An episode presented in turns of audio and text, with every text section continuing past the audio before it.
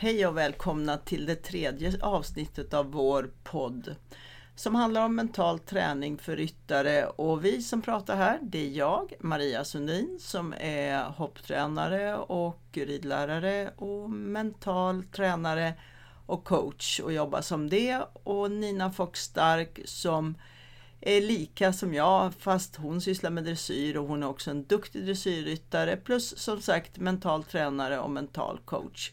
Vi pratar om saker som kommer upp för oss när vi eh, pratar med varandra om aktuella saker, om, om mental träning såklart för ryttare och hur man kan göra om man så vill. Välkomna att lyssna!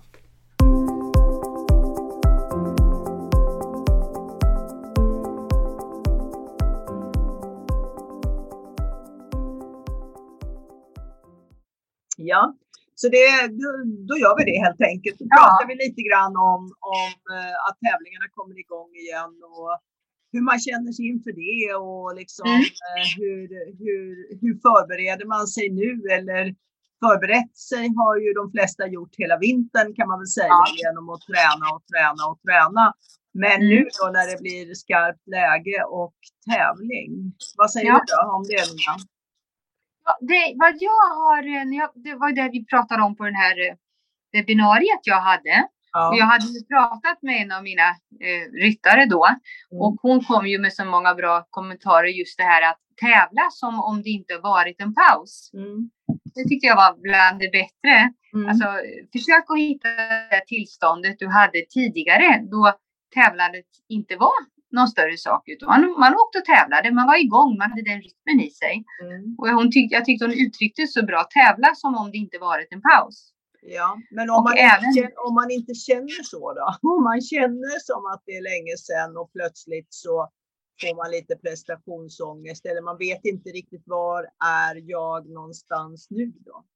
Nej, precis. Och då vad jag vad vi då pratade om just när vi gjorde lite mentala träningar då, det var att hitta det här tillståndet. Mm. Och då, då, gjorde vi en sån träning, just för det var ju så det var då. Mm. eh, hade en, liksom, vi satt och gjorde trä, du vet det här med att man ska hitta sitt tillstånd. Mm. Och då gjorde vi en avslappningsövning och, och tänkte tillbaka till en en gång när hon var riktigt framgångsrik och var riktigt nöjd och så vidare. Och så satte hon sig själv i det tillståndet. Så det var ju en ren och skär eh, mental träningsövning. Mm. Och det blev riktigt bra faktiskt. Mm. Då släppte man på den här anspänningen som var inför det, tävlingsstarten. Mm. Utan det var ju en ren och skär sån övning man gjorde, ungefär som när man visualiserar. Ja. Man såg sig själv lyckas. Ja. Eh, och tänker tillbaka på ett tillstånd eller på ett tillfälle när man var riktigt framgångsrik tidigare. Så det tyckte jag den övningen gick att göra riktigt bra. Det, det är ju och, roligt att du tar upp det här Nina, för det här är ju liksom det egentligen den delen av den mentala träningen som man gärna glömmer bort lite grann. Ja. Alltså det som mm. faktiskt är riktig mental träning med att kunna försätta sig själv i ett djupt avslappnat tillstånd och påverkar sitt, eh, sitt inre på det viset, alltså sitt undermedvetna på det viset mm. som man då kan göra där. Och jag tycker ju att det här är, är väldigt eh, alltså bra, väldigt intressant. Men eh, upplever du, hur upplever du att dina klienter är, vad ska jag säga, mottagliga när vi kommer till att träna ren av, avspänningsträning och så vidare? Jag upplever faktiskt att den yngre generationen, mm. eh, 12, 13, 15, 16 upp till 18, 20 är intresserade mm. och tycker det här är roligt och de är, jag blir förvånad hur duktiga de är på det. För själv tycker jag ibland det kan vara lite svårt. Det kommer många tankar till mig när jag ska göra det här, men jag kan ibland sitta med klienter och sen så brukar jag ju fråga då, hur kändes det här? Jo, det var jättebra. Mm. Och, och, jag kände så här. Och, och, jag hörde inget annat än just det jag ville höra och, och jag såg bilder framför mig. Och, eh, så jag blir nästan lite paff hur, hur väl de kan ta det till sig. Mm. Eh. Vi brukar ju prata om att det är att man tränar och man får träna flera gånger. Ja. Men eh, senast häromdagen så hade jag en tjej som aldrig hade gjort det här förut. Mm. Och, och hon helt plötsligt tyckte det var toppenbra och det här skulle hon använda sig av. Och sen gjorde vi faktiskt, hon var på väg till tävling. Så, alltså några dagar senare, så då hördes vi av. Och i bilen på väg till tävling så gjorde vi den här övningen igen. Mm. Och då behövde jag bara lotsa henne lite genom övningen. Och sen Mm. när hon kom fram till tävlingsplatsen då sa hon okej nu, nu kör vi, nu ska jag sadla min häst och, och nu känns det bra. Mm. Så um, jag blir förvånad hur snabbt man kan lära sig det här faktiskt. Mm, mm. Eh, eh, jag, jag skickar ju mina, mina klienter avspänningsträningen, Une Ståhls grundträning. Ja. Så att de får, de får ju börja alltid med den muskulära avslappningen eh, för att träna det. För många som är då väldigt uppe i varv Mm. upplever ju det här som är väldigt skönt men många upplever det också som stressande och jobbigt Ja. eh, för att de har svårt att eh, ligga still. De har Mm. svårt att eh, komma dit och de har svårt att ta sig tiden till det. Och Ja. alltså där, där kan ju inte jag annat än understryka att försök att göra det därför att det gör så otroligt stor skillnad. Mm. Mm. Och, och det vet jag, det är eh, några som säger att det är svårt att sitta still så att säga och göra den muskulära. Den, den gör jag också. Ja. Och jag har, jag har nu valt att eh, jag använder mig ibland av fä- färdiginspelade Mm. saker från en, en person som jag själv lärde mig mental träning av. Han Mm. har jobbat med många olika idrotter. Mm. Sen gick jag över till att testa och faktiskt lotsa själv så här utan musik och utan bara jag pratade och märkte att det där också var rätt så bra för det går lätt att anpassa. Mm. Men, men först när man börjar träna mentalt så får man ju hålla på kanske 10-15 minuter med avslappning och så vidare. Sen är ju grejen att du ska kunna komma till det väldigt snabbt, kanske bara genom en trigger och så vidare. Och då, då märker jag det här att eh, har man gjort det några gånger en längre version så kommer man snart kunna göra det i bilen fem minuter innan man ska sitta upp och så vidare. Mm. Och kanske till och med eh, på dressyr är det ju att eh, det är ganska, man har ganska lång tid på sig på framridningen och så.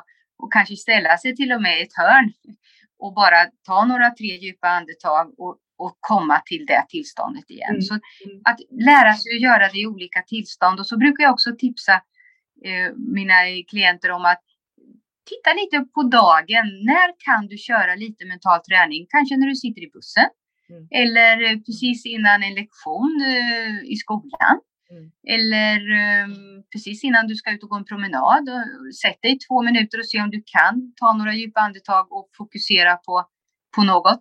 Så att säga. Så att jag försöker hitta små, små tidpunkter i vardagen där man kan göra de här sakerna.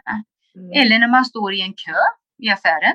Se om man kan träna det, är- lite det är mentalt ju ett väldigt bra tillfälle. Just Ja. att, jag brukar ju göra så att, att jag eh, säger ju det att, att de ska försöka identifiera de tillfällen i vardagen där de känner att spänningen är högre. Och det är ju det här med köer eller annat, Ja. eh, vänta någonstans.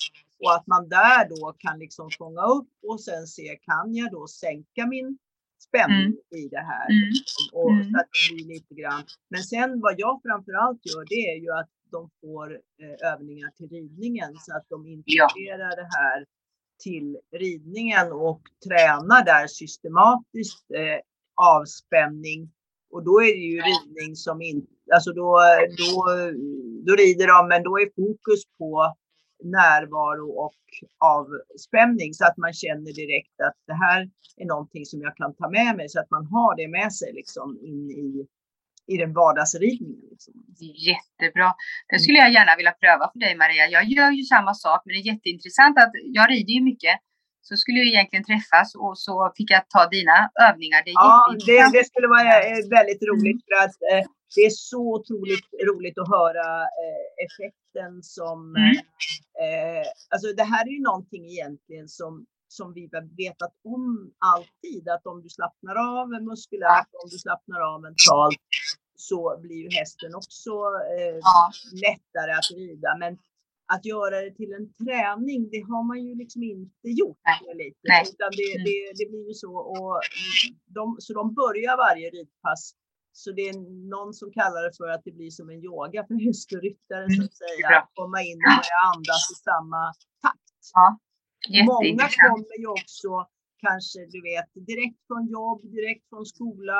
Det är stress hela tiden och sen så kommer man och så kommer man upp på hästen och så åh, liksom är det. Precis. Precis. Jag känner igen det så väl. Ja, Jag, min, min mentor Jan-Ove Olsson, han sa till mig en gång när jag, jag kom ju lite sent ibland till mina träningar. Nina, du kan inte rida i fatt. nej. Du vet när man kommer för sent och man ska Ja. snabbt värma upp lite och då sa han då får vi göra vad vi hinner idag. Ja, Har vi en halvtimme på oss så hinner vi rida en halvtimme. Du kan inte nå samma mål då. Och sluta och, och ha det höga tempot och rid inte i fatt dig. Utan vi gör vi vad vi kan. Och det är precis då man verkligen skulle behöva göra några eh, avslappningsövningar. Jag vet eh, själv när jag rider och min tränare säger slappna av. Då Mm. kan man ju nästan bli, vadå? Alltså det är jättesvårt att slappna av på kommando utan istället få ett, ett, liksom ett sätt som du hittar där att slappna av på är ju jättebra. Det här vore ju så roligt om, om man lär sig, jag försöker på samma sätt som dig, men kunde förmedla ut till tränarna också. Mm. Förmedla eh, hur vi får våra elever att slappna av utan att säga till dem att slappna av. För det, Ja, för man att kan inte slappna med av att göra det här, det är ju att det ska integreras som en naturlig del sen i ridningen. Så att när du sen ber hästen om någonting, till exempel om du ska göra en skänkelvikning eller om du ska göra en galoppfattning eller vad det nu är, så kommer automatiskt en avslappning och, Mm. sen, och då blir ju hästen så mjuk och så Ja.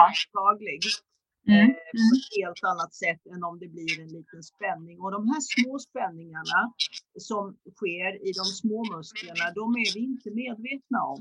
Utan de kommer som signaler till hästen. Hästen känner dem. Men, Ja. men det skapar en spänning och speciellt om det är någonting som vi bedömer som svårt.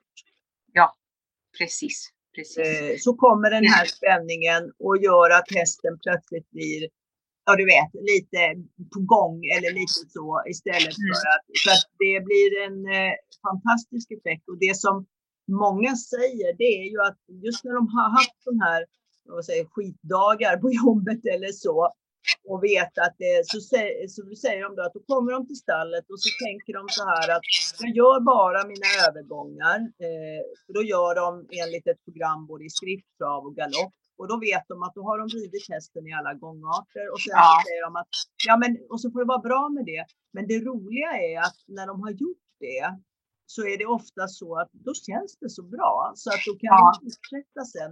Men Ja. de säger det att det är så skönt. Jag vet exakt vad jag ska göra.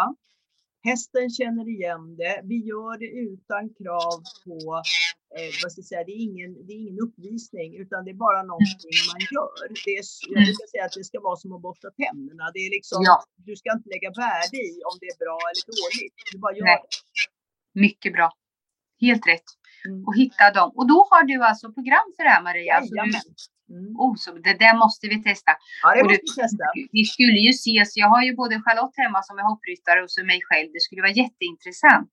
Ja, men jag, får komma, jag får komma upp någon, någon dag här Ja. sommar. Mm. Ja, vi ska göra det verkligen. Ja, För det att det där är- att- att filma lite också. Så, Ja, För att det är faktiskt väldigt, väldigt effektivt. Och man, börjar, man kan börja redan alltså när hästen är fyra år. Så kan du Mm. detta. Du behöver alltså inte ha en häst som är liksom utbildad. För det, det är liksom väldigt basic. Du börjar med start och stopp. ja. Mm. Jättebra, jättebra. Ja, det, där, det ska vi göra. Jag har en duktig fotograf också. Det, det gör vi någonting av. Ja. Bra. Då gör vi en Ja, utbildningsserie. nu, nu var det väl lite tillbaka till det här Ja. med tävling och, och Mm. hur man... Ja, jag, ville, jag vill bara ta upp en sak till. Det Mm. här med att sätta sig i ett tillstånd. Mm. Och eh, då är vi ju så att vi är ju ett team. Och många gånger om vi tittar på de yngre ryttarna så har de ju en förälder med. Mm. Och där har jag många gånger upplevt nu att det är så viktigt och bra om föräldern kan även den förstå sig på mental träning Mm. och verkligen ge sig hän och faktiskt träna mentalt Mm. eh, för att kunna tillsammans med ungdomen eller barnet också sätta sig i det här tillståndet. Mm. Mm. Du vet prestationskurvan där vi kanske inte har kommit igång och sen på toppen är vi som bäst mm. och sen blir vi för nervösa. Ja. Då, då förlorar vi lite koll på läget. Ja. Och jag upplever att många föräldrar är faktiskt förbi. De är så nervösa. Mm. Så då får den här stackars ryttaren, den ska först ta hand om sin egen tillstånd och sen så lite grann spänner ryttaren sig för att mamma eller pappa är så nervösa. Ja. Och där jobbade jag mycket med att vi ska försöka vara ett team hela vägen. Och det börjar ju dagen innan. Man är delaktig, planering och så vidare. Och sen att man faktiskt ser till att man jobbar med det här själv. Att komma i det rätta tillståndet. Mm. Så att man går ut på, tar ut hästen, man lastar av den och så vidare. Man gör i ordning den under en härlig stämning. Ja. Där upplever jag att många stressar varandra. Mm. Och det kan bli en sån här liten sak som att eh, föräldern inte vet var ryttaren har lagt eh, sitt träns. Nej. Och då kan det bli en irritation och då har vi rutiner. Mm. Som är ju en del i mental träning också, att ja, ha absolut, rutiner. Absolut, alltså ja. alla sån här, alltså det här med förberedelser, det kan ju inte nog understrykas. Mm. Alltså, och då ska man tänka på de små detaljerna. Ja, för då, då är det ju många eh, tonåringar nu som packar själva. De är jätteduktiga, de har mm. packlistor och de är så duktiga. Men, men föräldrarna är inte med. Nej. Och är man nu ett team som åker på en tävling så har man ju olika roller. Mm. Och vanligtvis så är ju föräldern med, både håller hästen och hjälper till och så vidare och kanske ska springa och hämta spöet eller handskarna och så. Och då börja leta efter handskar tio mm. minuter innan man ska sitta upp och inte hitta sakerna. Det, det har jag upplevt. Det upplever jag ju själv som ryttare. Det blir ju en väldig nervositet. Då kan man ju bli arg. Och sen kommer du Maria, du pratar om omedvetna musklerna. Mm. Blir man irriterad så spänner man ju musklerna. Absolut. Och då kanske man, och då är det hela igång. Ja. Och, och jag, jag hör det här ganska ofta ifrån de teamen jag jobbar med. Och då försöker jag alltid att vi tittar över vilka är våra roller? Ja. Vilka är våra ansvar och vilka är våra befogenheter? Ja, Precis det, där, är, det där tycker jag det är jätte, jättebra att du säger det, för att det här är en av de sakerna som jag gärna tar upp också. Och då brukar jag påpeka lite grann också hur förändras era roller över tid? Därför mm. att, eh, jag menar, om man är förälder och börjar åka ut med en ryttare som kanske är tio år gammal, på tävling mm. så ser ju mitt föräldraansvar väldigt mycket annorlunda ut. Men ibland så kan ju jag se ekipage eller team där, där det har gått några år, typ en 8-10 år och det nästan ser likadant ut fortfarande. Ja. Mm. Eh, och då är det ju viktigt att förstå vems ansvaret är egentligen. För alltså, ryttaren behöver ju ta över ansvaret för att det här ska fungera. För tänker man på i förlängningen så kanske ryttaren har hästskötare, har andra personer runt omkring och då, då behöver man veta hur det funkar. Ja, ja absolut. Och, och där har vi det här med att um, liksom för jag brukar säga, vem är chefen egentligen? Ja. Och, och, jag kan ju ha en åsikt om att det är ryttaren kanske som är chef, men det måste de ju vara med på i så fall. Ja. Och föräldern måste vara med på det också mm. i, i alla lägen så att säga. Mm. Om, om de bestämmer det, att det ska vara så. Mm. Eh, så där har vi just eh, en viktig kugge i, på tävlingsdagen om vi nu pratar tävling. Ja. Och om vi tittar lite på det här nu med att börja tävla igen. Det har ju varit tävlingsuppehåll för många. Mm. Och, och då är det ju att hitta tillbaka till sina rutiner ja. och kanske finslipa på rutinerna. Ja, och titta och, över, är det samma rutiner? Mm. Och det är ju också det här att, att eh, eh, alltså som förälder, och jag vet ju också som tränare kan man ju säga när jag har varit med ryttare tidigare, tidigare varit med ryttare, så mm. vill man ju gärna komma med många goda råd och, och sådana saker i sista stund. Och det är ju för att man så gärna vill att, att ryttaren ska lyckas. Men det är ju inte det bästa och det är det inte från föräldern heller därför att det, det gör en konstig det blir en konstig sak därför att eh, antingen så hakar ryttaren upp sig på det som är sagt. Mm. Och det kan lika gärna vara sagt bara för att man ska säga någonting, förstår du ja. vad jag menar? Eller också så, så blir det ett virvar i hjärnan för ryttaren som ställer till det. Och sen efteråt så är det lätt att då ryttaren kommer ut och säger, men du sa ju att, och det, ja. liksom, det blev så. Och, och jag försöker verkligen få ryttarna att känna att det är jag som har ansvaret. Jag menar, så står man som förälder bredvid så ska man kanske säga att det här kommer gå bra. Eller något i den ja. stilen. Liksom. Precis. Inte mm. tänk på det eller tänk på det eller tänk på det. Nej. Eller kommer du ihåg vad Nina sa nu på träningen? Mm. Eller, Precis. Så, mm. Utan att eh, man verkligen, du vet vad du ska göra. Varsågod. Ja. ja, och där tycker jag så bra att du tar upp det här med frågor mm. innan eh, start. Mm. Eh, där brukar jag tillsammans med mina klienter komma fram till vilka frågor ska ställas. Den här underbara frågan, hur känns det? Ja. Den är ju väldigt välvilligt menad, men den, ja, vilken nervös ryttare svarar det känns toppen? Nej. Alltså, och, då, den där, och det är flera föräldrar och, och medarbetare som jag har eh, medhjälpare som jag pratar med, de kan inte förstå att man kan misstolka en sån fråga. Men har man inte själv suttit på hästen och fått den frågan, då är det svårt att förstå. Men, men eh, när vi pratar om det, så att, och samma sak, vill du ha vatten? Ja. Och då var det en ryttare som sa häromveckan, jag säger till om jag vill ha vatten.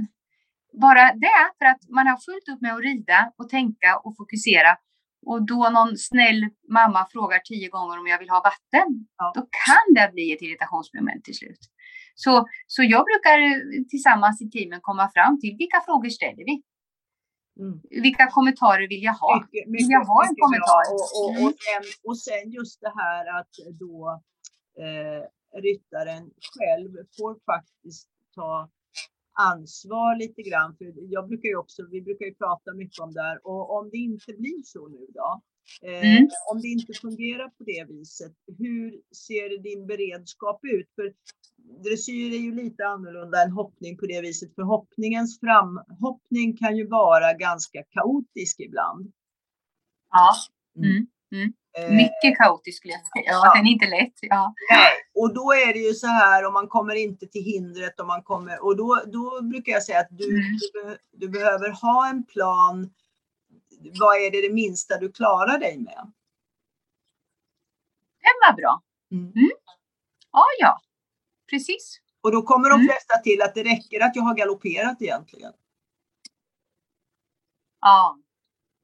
Ja, du har så rätt. Mm. Mm. Det är rätt. Så att man, för att det är och sen är det ju också väldigt väl hur man förbereder, att man är överens om hur man rider fram. Ja. Vilket, vilket eh, vilken strategi man ska ha helt enkelt. Mm. Hur länge och så vidare. Många dressyrryttare är extremt tajmade. Det är liksom skritta fram fem minuter, trava två minuter, göra någon fattning så, göra tre fattningar åt det hållet, så ja. och så och så. Väldigt inritade.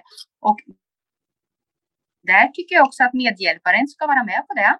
Eh, ja. Så, så, att det inte kommer en fråga, skynda dig på nu, du måste hinna med det ena och det andra. Utan tränaren, medhjälparen och eh, eleven ska ha kommit fram till vad det är vi ska göra på framridningen.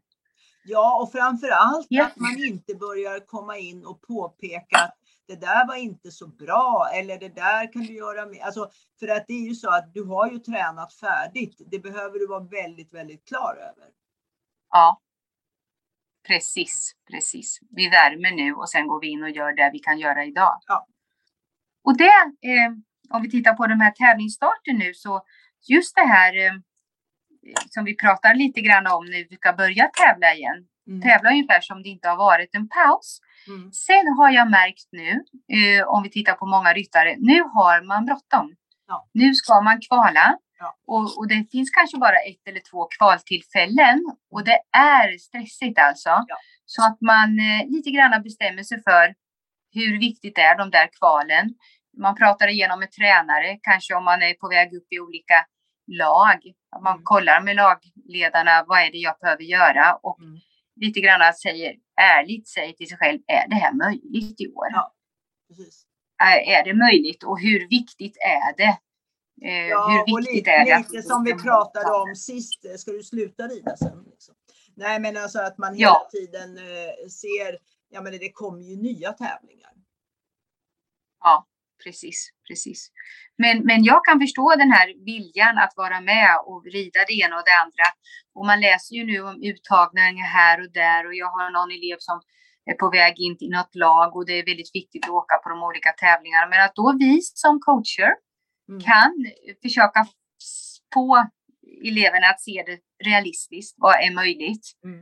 Uh, och att, att uh, vad, vad liksom mycket, hur mycket man än vill så hur realistiskt är det att man ska hinna med det här? Så det har ju varit ett mycket speciellt år för alla ryttare och för, för föräldrar och för hästarna och så vidare. Så um, det är nog en, en sak man ska ha med beakta och, och, och har, sätta verkligen realistiska mål. Det tror jag.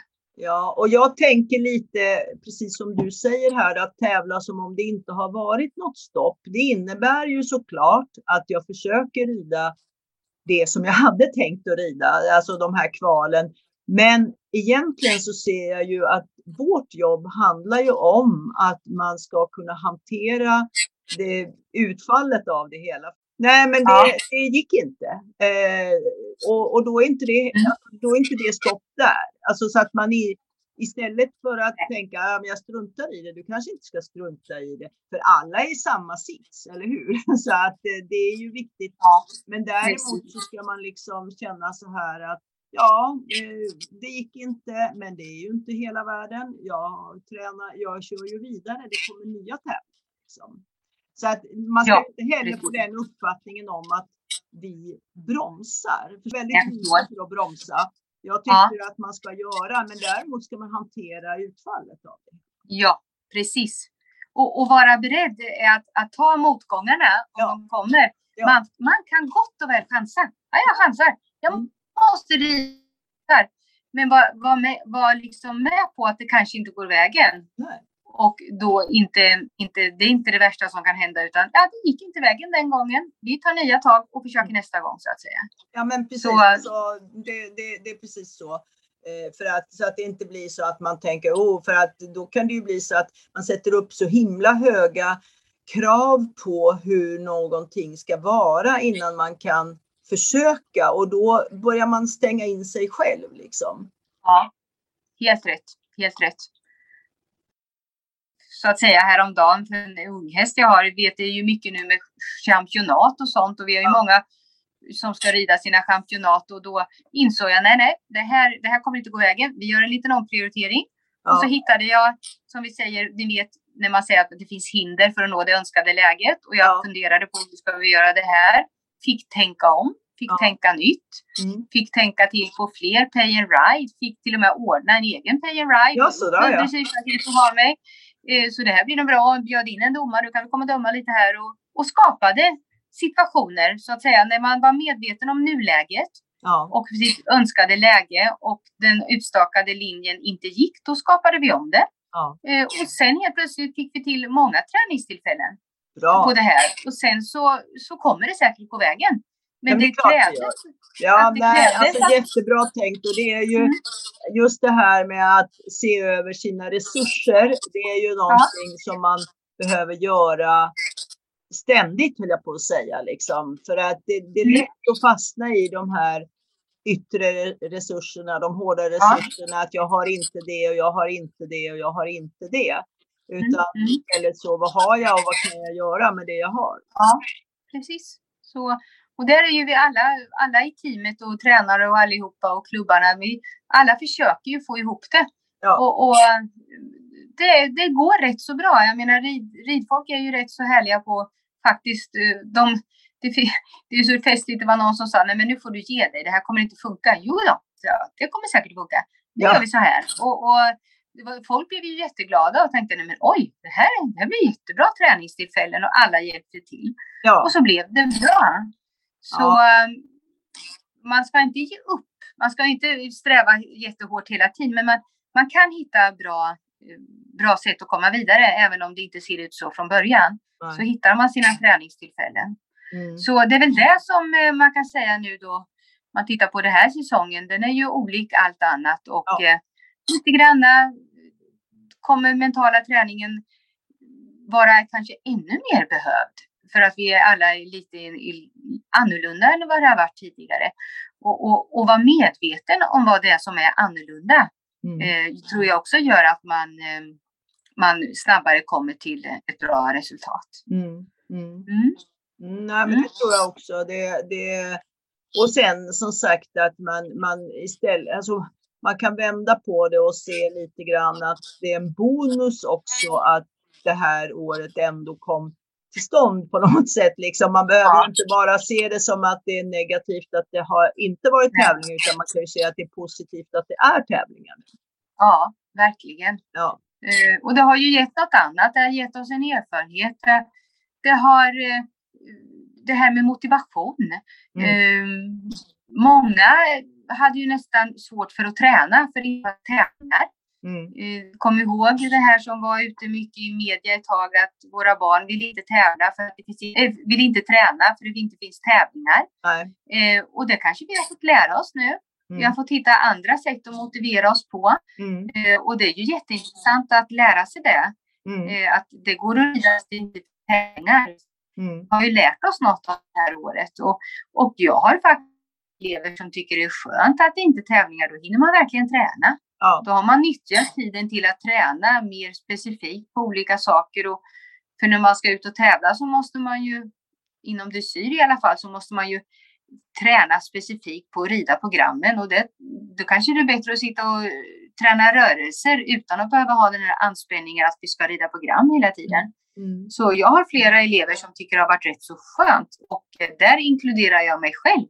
Ja. Jag har fått träningsro verkligen mm. och, och, komma vidare och, och lärt mig att, eh, att kanske inte behöver tävla så mycket. Utan det kanske är träningen mot nästa högre klass som är mer intressant.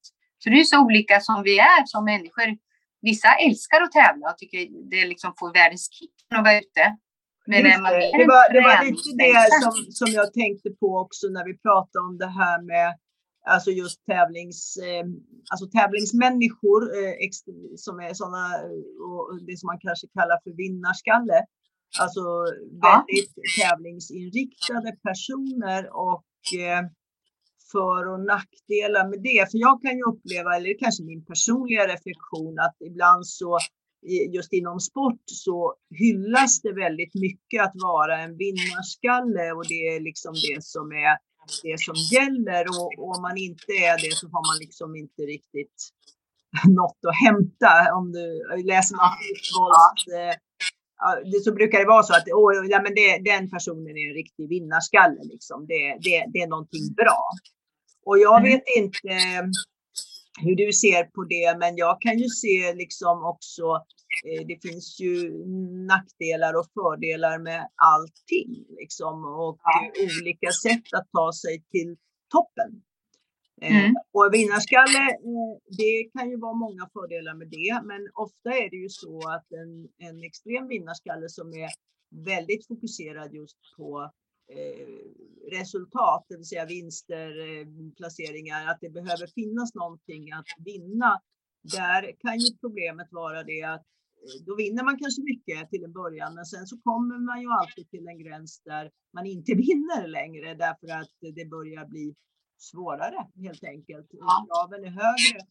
Och där mm. behöver ju den personen börja fundera på vad, vad behöver jag då göra för att vinna och komma till träningssituationen om man säger ja. så och börja mm. förstå. Och där kan det ju bli så att känner man att det här är inte det som jag vill träna på, då, då försvinner oftast de personerna. Förstår du vad jag menar? Alltså blir det för svårt så vill man inte.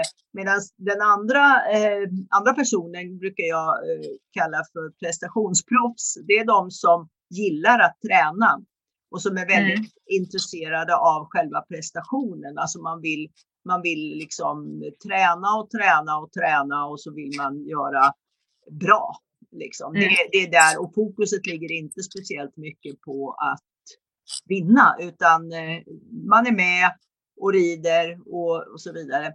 Och där finns det en annan eh, vändpunkt och det är när prestationen börjar bli bra så att man plötsligt börjar vinna då blir den personen mycket mer intresserad av att vinna och så möts de här två liksom på toppen om man säger så. Mm. Fast det är två olika sätt. Man ja. behöver vara lite vinnarskalle och man behöver vara lite prestationsproffs fast de går olika vägar. Kan du relatera till det? Ja, jag känner igen det så väl och, och, och som jag ser det så är det ju den här prestationspersonen som kommer förmodligen att lyckas i längden. Mm. Eh, det kan jag tro. Eh, och, och, resultaten kommer så att säga mm. när man har tränat tillräckligt bra, tillräckligt mycket. Mm. Så det är väl ofta den personen som är den mest framgångsrika i längden.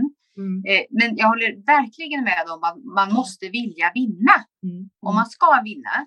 Och kan vi se våra allra bästa ryttare Mm. När de går in och ger sig attan på att de ska vinna en omhoppning, då gör de det. Då gör de det. Ja. Då är de så otroligt. Men då är de riktiga vinnarskallar alltså. Mm. Eh, och vågar ta risker också. Mm. Men förmodligen har de ju preparerat sin häst så att vi kanske tycker det ser ut som en risk med det. Det är inte för de vet precis hur de ska göra. Absolut. Så där kan jag tro det. Och just det här om man enbart vinnarskalle. Mm. Eh, det är ju inte kanske så vanligt egentligen. Man har ju mycket kunskap med sig, men det går, det går ju ett tag och sen så kanske det, det man, man eh, chansar för mycket. Ja, och då blir och kanske jag, ryttare osäkra. Det jag upplever som kan vara en fara för Alltså om man då tittar på faror för de här olika typerna, så faran för vinnarskallen det är att eh, när man inte riktigt ser vad som finns att vinna så är risken att det går över i, i perfektionism. Alltså eh, då ska det vara då blir det prest, alltså prestationen ska vara perfekt därför att det åtminstone det kan man vinna. Förstår du hur jag menar? Liksom? Då, då ja, blir det så. Eh, och så ställer man e extremt höga krav och då kan det bli en prestationsångest som är jobbig att hantera. Ja. Mm. Den andra, eh, alltså den här som prestationsproffset som gillar att träna, de har svårare med eh, sin, eh, sitt självförtroende och sin självkänsla därför att de tycker aldrig att de liksom gör tillräckligt bra. Nej, det har du rätt i. Mm. Vi, vi pratade ju en del om det här förra gången med prestationsmål och resultatmål. Mm. Eh, och där vet jag, eh, speciellt inom dressyren så kan man ju ha ett prestationsmål. Det är ju en viss procent ja. och sen resultatet är en placering. Och, eh, jag har ibland eh, samtal med, med klienter om vad som är det viktigaste. Ja. Och, och, ibland kan det faktiskt vara så att om jag vinner på 64 mm. eller om jag kommer femma på 70 Mm. Vad är jag mest nöjd med? Ja. Och, och, där finns det antingen ska man vinna eller många är ju så, 70 är viktigare mm. än en placering. Mm. Så där, och det tycker jag är roligt om man kan ha det här resonemanget och sen komma fram till vad det är som är det viktigaste. Ja, men och precis. Sen, mm. så det, det där är... Och det, är, och det är också viktigt tycker jag att man alltså, i, i det här resonemanget liksom också förstår att det är roligt att vinna. Alltså eh, ja. det, det, är roligt att vinna eh, så att man inte känner att det blir någonting man ska urskulda. Förstår du vad jag menar? För att man är så, man är så noga med, med själva utförandet och prestationen Nej. så att man inte eh, tillåter sig att vinna. Nej, det är jättebra att du tar upp det för att det är ju, det är ju eh, det är ju en fantastisk tillfredsställelse att få stå först där eller ja. få en rosett och, och um, få känna att man, man faktiskt är bäst idag mm. eller näst bäst. Eller vidare. Ja. Det tycker jag, det är ju det som också tar oss en del framåt. Så det, det är verkligen något vi ska ha med, att det är inget, det är jättebra att vara vinnarskalle och ha med det andra i beräkningen också. För det är sant, man måste vilja vinna. Mm. Jag vet inte om jag har nämnt det någon gång, jag coachade en, en, en, en eh, tennisspelare ja. som eh, var ute på turneringar och när jag upptäckte att han hade, det här var länge sedan så jag kan nämna det, han hade bokat tillbaka returbiljetten innan eh, finalen. Oj. Men jag hade inte ens Oj. tänkt att komma till final. Det här var nästan för 20 år sedan när jag började min karriär som coach. Ja. Har du inte ens tänkt att spela final? Nej, men jag kommer ändå aldrig till final så jag kan lika gärna boka biljetten hem. Ja, men då har man redan lagt ner det så vill man ju inte ens vinna. Och, och jag, det var så intressant, för vi hade en diskussion då. Vågar du inte utmana eller vill du inte? Eller vad är det? Men det, det kom då fram till lite att eh, vara rädd för att misslyckas. Så det var ingen idé att komma upp i finalen för att då kunde jag ju missa den också.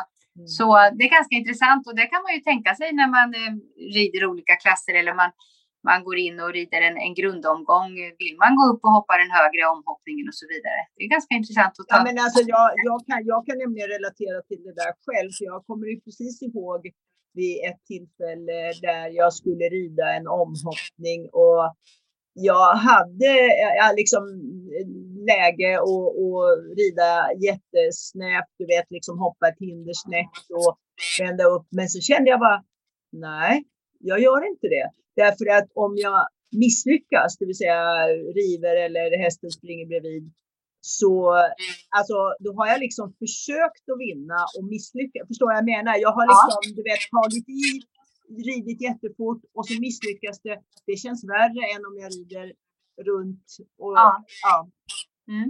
Mm, då kände jag att det blev, det blev just det här att nej men jag vågar inte misslyckas där för tänk vad rider som hon har stulit. Ja, mm. ja sant. Ja. Och, och det är så intressant då, om man nu har tänkt att rida det där, mm. riktigt chansa, eller chansa, eller man vet man försöker, ja. då ska man vara överens i teamet att nu gör vi den här satsningen, ja. nu testar vi. Och då är det ingen som är tjurig efteråt. Och ja. då ska man inte ha frågan varför gjorde du så där? Utan vi var överens om att vi skulle försöka vinna det här nu. Och då mm. gör vi så. För att ibland ser man ju folk som, som eh, på hoppning speciellt skulle jag säga, även i dressyren, de kör en, en chansning. Det mm. kan gå vägen. Mm. Och så kommer de ut och är jättearga för det misslyckades. Så, så, det blir inte uppbyggt. Det, det, där, det där är jättebra att du tar upp. För jag, jag brukar säga det att eh, för när man ska, när man ska så säga, analysera sin, sin ritt och sin runda och, och, och, då, eh, och då brukar jag säga det att du, du ska vara medveten om att du kommer alltid att göra val. Du mm. kommer mm. att, att, göra olika beslut och de kommer att visa sig vara bra eller dåliga. Ibland är de bra, ibland är de dåliga. Mm. Och det är ju mm. så. Du har ju den varianten, liksom, om vi nu tar omhoppning eftersom det är lätt att relatera till. Antingen så väljer du att rida runt och rida en säker nolla och då tycker du att det är ett bra beslut. Ända tills någon kommer och rider innanför och rider fortare, då tycker du att det är ett dåligt beslut. Ja. Eh, du kan välja att rida innanför snävt och lyckas och då tycker du att det är ett bra beslut.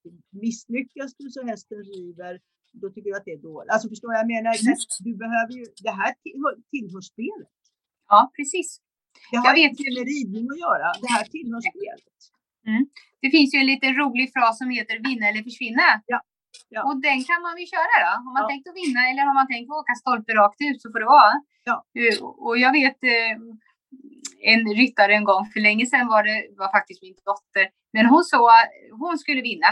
Ja. Och sen blev det inte så bra. Det gick inte. Och då sa hon när hon kom ut, jag trodde nu är hon väl ledsen. Och då säger de bara skit i det, jag vinner nästa gång. Ja. Och jag tyckte det var så 15 år, skit i det, jag vinner ja. nästa gång. Jag tyckte det var en sån härlig inställning. Eh, och, och, och, inte gräva ner sig i det här nu, utan ja, så gick det nej, vi vinner nästa gång. Jo, men så absolut, man måste våga Helt, helt eh, riktigt liksom. Mm. Att, eh, man, och då får man förstå att det handlar inte om att du rider dåligt, utan det handlar om att du, du tar ett beslut och ibland lyckas det och ibland lyckas det inte. Och sen mm. får liksom vara bekväm med det beslut man har tagit. Ja, det är samma sak i dressyren när vi taggar våra hästar. Man kan ju ta ett beslut i collecting ring att nu, nu ska vi upp här, nu ska det gå. Ja. Nu ska det gå. Och då taggar man och taggar man rätt så blir det bra. Taggar man lite för mycket så får man kanske... Ja, men det är samma sak om du tänker trycka på i en ökning på en ja, eh, diagonal. Och du ja. väljer att göra det och det lyckas, då tycker du att det var ett bra beslut. Slår hästen över i galopp så tycker du att det var ett dåligt beslut. Precis, precis. Så att det, det, det där är jätteintressant att, eh, och det har ju det med det mentala att göra. Ens ja. tankar och ens känslor och hur man då kan ladda känslomässigt med tanken nu satsar vi mm. och så går vi in och rider fullt ut på detta viset. Men ändå kunna ha den här härliga känslan i kroppen att vara väl avvägd. Mm. Eh, och där tror jag mental träning har mycket att bidra med. Ja. Att sätta sig i det tillståndet. Eh, ge hjärnet med på ett väl avvägt sätt. Kan mm. man lyckas med det, och det, det behöver man ha bra träning, och, alltså mentala träningen för, så, så tror jag det är den som, man brukar ju säga, tycker jag ibland, att vi rider ungefär lika bra hela gänget och vi har ungefär lika bra hästar då, kanske på en viss nivå. Mm. Och den som verkligen får till det i slutändan är ju ofta den som har den mentala med sig. Mm. Det är många elitryttare som pratar om mental träning nu för tiden tycker jag. Ja. Och har man det med sig då, då är man ännu mer förberedd att lyckas riktigt bra. Ja, för att det är ju, alltså vi som ryttare så har ju vi den, den fantastiska förmånen att när vi har rätt mentalt fokus, rätt mental avspänning och då menar jag avspänning på det viset att man är inte att man är avslappnad utan att man är avspänd action liksom. Då mm. påverkar ju vi vår häst. Alltså ingen annan idrottsperson kan ju påverka sitt redskap på det viset som vi kan. Mm. Mm. Och det tycker jag är så roligt. Jag sitter och tänker här nu Maria, vi ska verkligen se till att vi träffas och du får vara coach åt mig när jag ska slappna av på min häst. För att man pratar så mycket om mental träning. Mm. Eh, men hur gör man då, säger många. Och kanske vi kan göra i nästa avsnitt. Ja. Då kan vi faktiskt göra en mental övning med dig som coach och mig som ryttare och så kan man då låta folk liksom lyssna på det här och visa hur vi ja, verkligen tränar mentalt. Ja, och filma också som sagt. Ja, mm. det, det tycker vore, jag vore jätteroligt eh, Nina. Ja. Vi, får, vi, får, vi får hitta ett bra tillfälle till det ja. helt enkelt. Men eh, det, här var, det här tycker jag var jätteintressant och jag hoppas att eh, det, ni kommer eh, ja, hittar att det här är, någonting som kan vara till mm. nytta och, och att vi gärna tar emot eh, tips på någonting som man kan eh, fråga om, vill jag ja. fråga om eller vill jag att vi ska ta upp. Mm. Jätteroligt. Och vi, har, just att... vi har ju några år tillsammans Nina i, ja, i den här vi, sporten. Vi, mm. och det roliga tycker jag är att vi båda har varit aktiva tävlingsryttare och jag håller fortfarande på med det.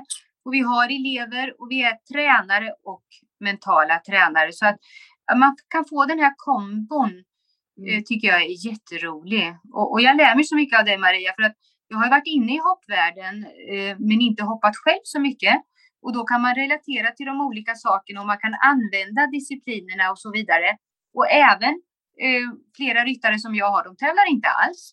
Nej. Utan det kanske är andra saker Mm. Och vi har det här med rädsla jag tycker vi ska ta upp också för att det är många som är rädda för saker och ting. Och jag tror många av tävlingsryttarna kan också vara lite rädda för saker och ting. Så att eh, det finns så många intressanta ämnen ja. att ta upp och spinna runt. Så att, och det är väldigt roligt om ni som lyssnar vill komma med teman som ni tycker vi ska ta upp och prata om. Ja. Så väldigt roligt att få göra det här tillsammans. Ja. Nej, men det är jättebra Nina. Mm. Tack så mycket för detta idag. Bra, toppen. Vi här. Det gör vi. Vi hörs. Fint. Tack. Jaha, det var det tredje avsnittet av vår podd. Eh, vi börjar väl snart hitta formen lite för det här. Som ni märker så pratar vi ju på och eh, låter saker komma som det gör. Men om ni vill att vi ska prata om något speciellt så får ni höra av er. Och då kan ni göra det antingen via eh, våra konton på Instagram eller Facebook, hitta oss där, eller till mig på mail maria.sundin.ecuevent.se och så skriva lite om vad ni tycker vore intressanta frågor just gällande mental träning för ryttare. Jag passar på också att be om ursäkt för att det är lite dålig ljudkvalitet på det här avsnittet. Men så kan det bli eftersom vi inte sitter bredvid varandra och spelar in utan gör det via eh, Zoom så kan det bli så här ibland. Men eh, vi hoppas på att det kommer att vara bättre framöver. Tills nästa gång, ha det fint så hörs vi. Hej!